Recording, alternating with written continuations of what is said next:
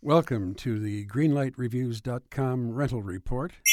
I'm Les Roberts. I'm Ann Elder. Today you'll hear a bit of our review of the 2010 inspirational drama Extraordinary Measures. Now, was it extraordinary or just plain average? Well, it's about a middle class couple who Mm. fights very hard to discover a cure for the deadly genetic disease Sure. that will eventually kill two of their children. Now, they hook up with an eccentric scientist, but how in the world are they going to raise all the money the scientific experiments will cost? Yeah.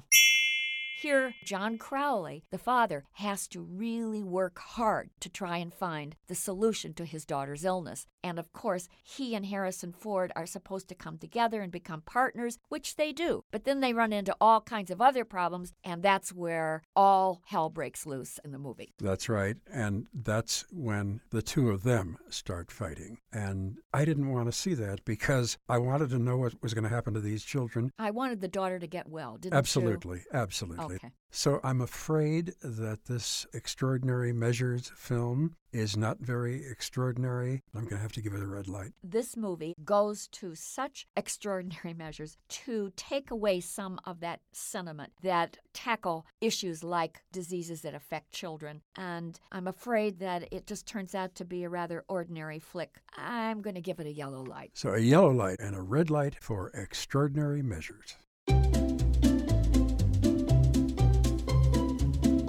Hello, and welcome to Novel Conversations, a podcast about the world's greatest stories. I'm your host, Frank Lavallo, and for each episode of Novel Conversations, I talk to two readers about one book. And together, we summarize the story for you.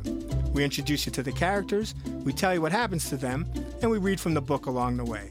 So if you love hearing a good story, you're in the right place. Our ninth season is coming this fall.